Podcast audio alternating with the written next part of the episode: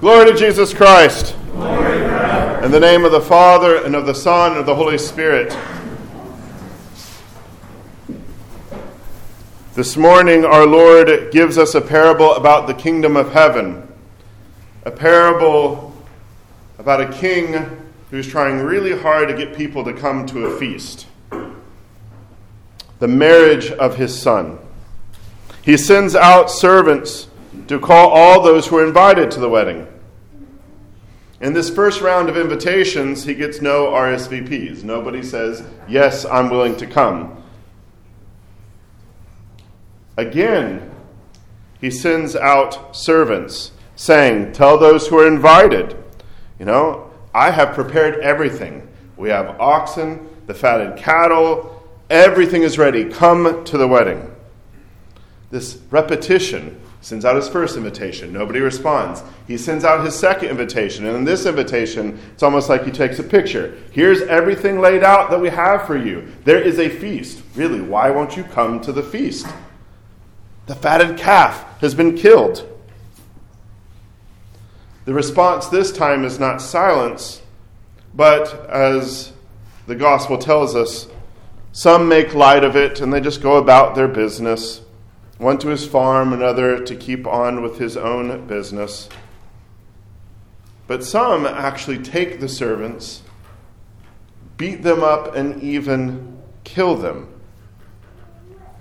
The king's response this time is that he goes out with his armies and destroys the murderers and burns their cities.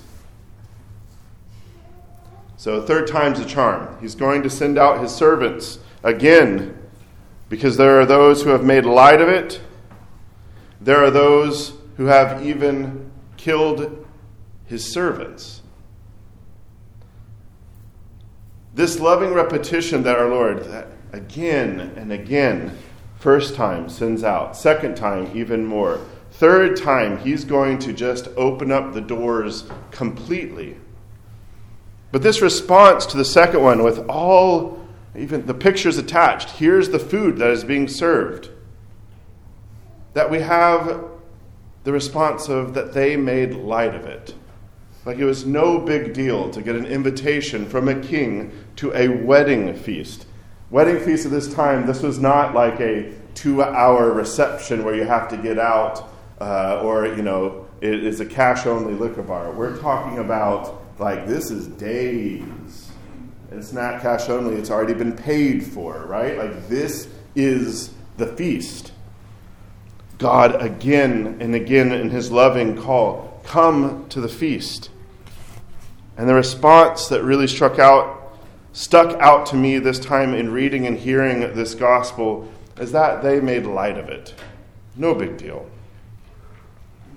Today we commemorate St. Maximus the Confessor, who is one of the great shining beacons of theology and orthodoxy for the Orthodox Church. There is uh, much incredible depth to St. Maximus. There's also, in all of the depth of St. Maximus, there is a simplicity that crystallizes around the love of God and love of neighbor. For as much as he goes to the heights of theologizing, he always brings it back to the basic message of the gospel.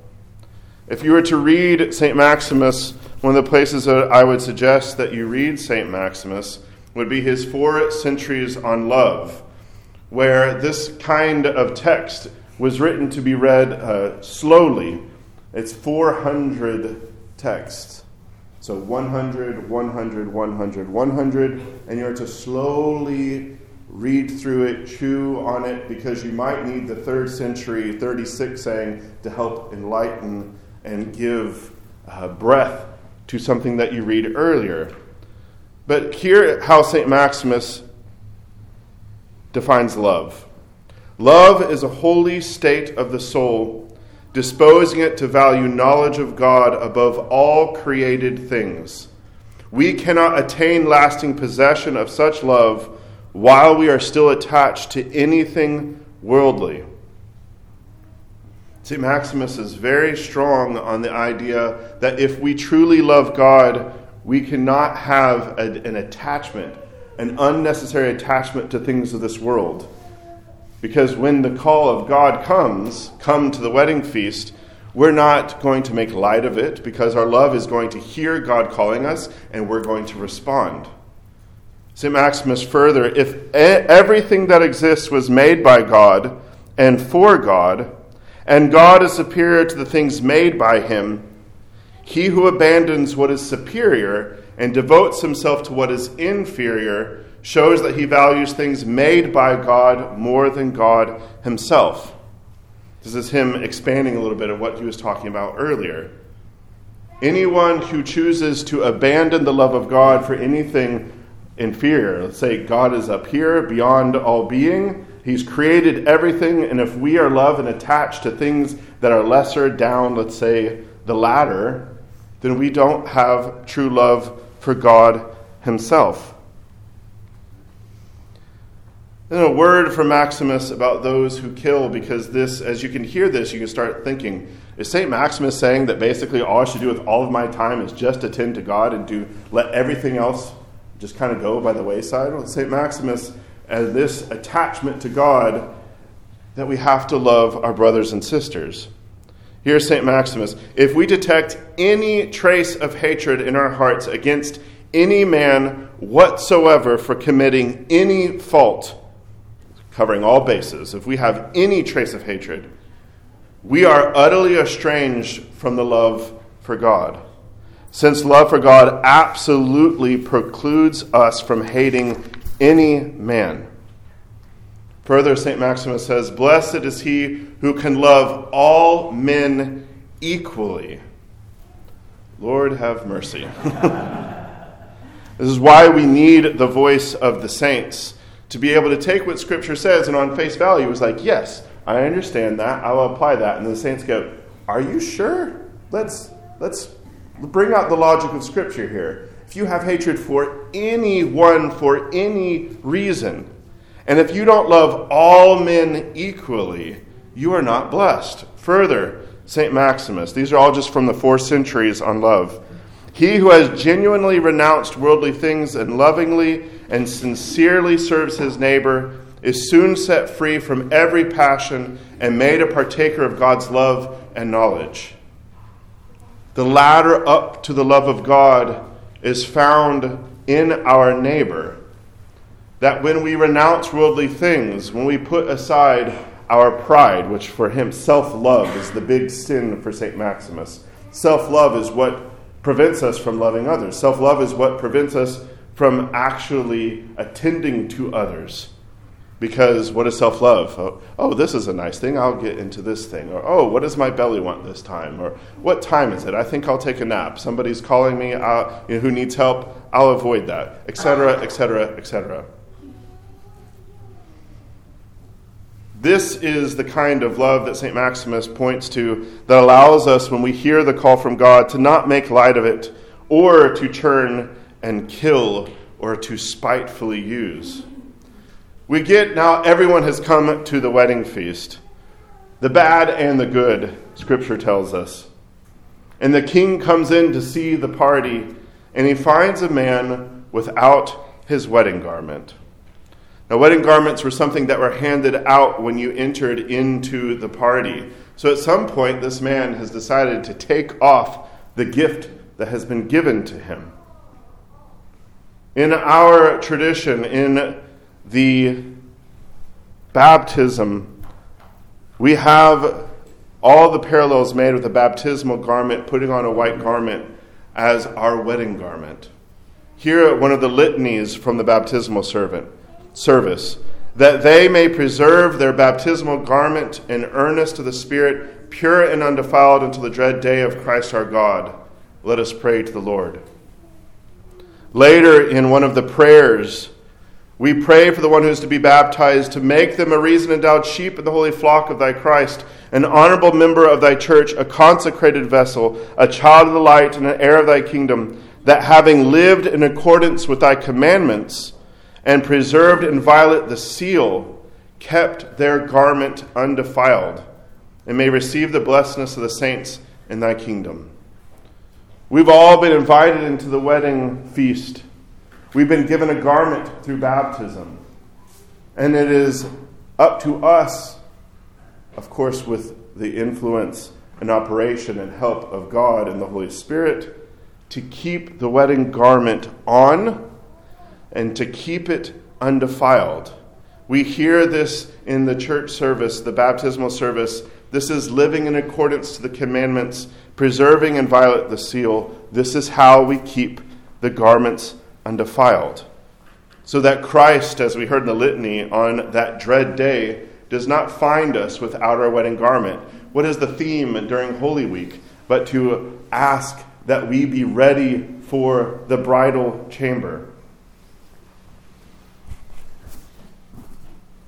I'm going to read from the earliest work of St. Maximus the Confessor and a letter to friends in Constantinople as he was abroad in North Africa where he explicates this need of love and keeping of the wedding garment.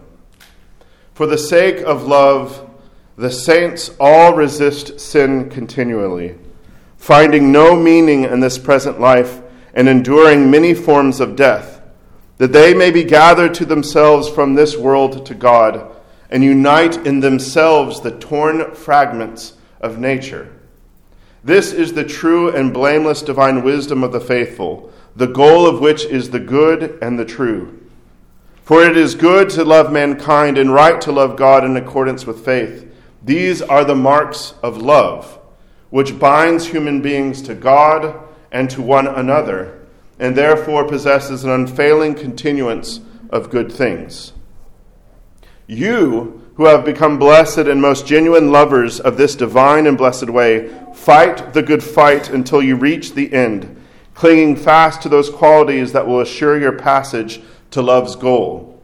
I mean, love of humankind, brotherly and sisterly love, hospitality, love of the poor, compassion, mercy, humility, meekness, gentleness, patience, freedom from anger long suffering, perseverance, kindness, forbearance, goodwill, peace towards all.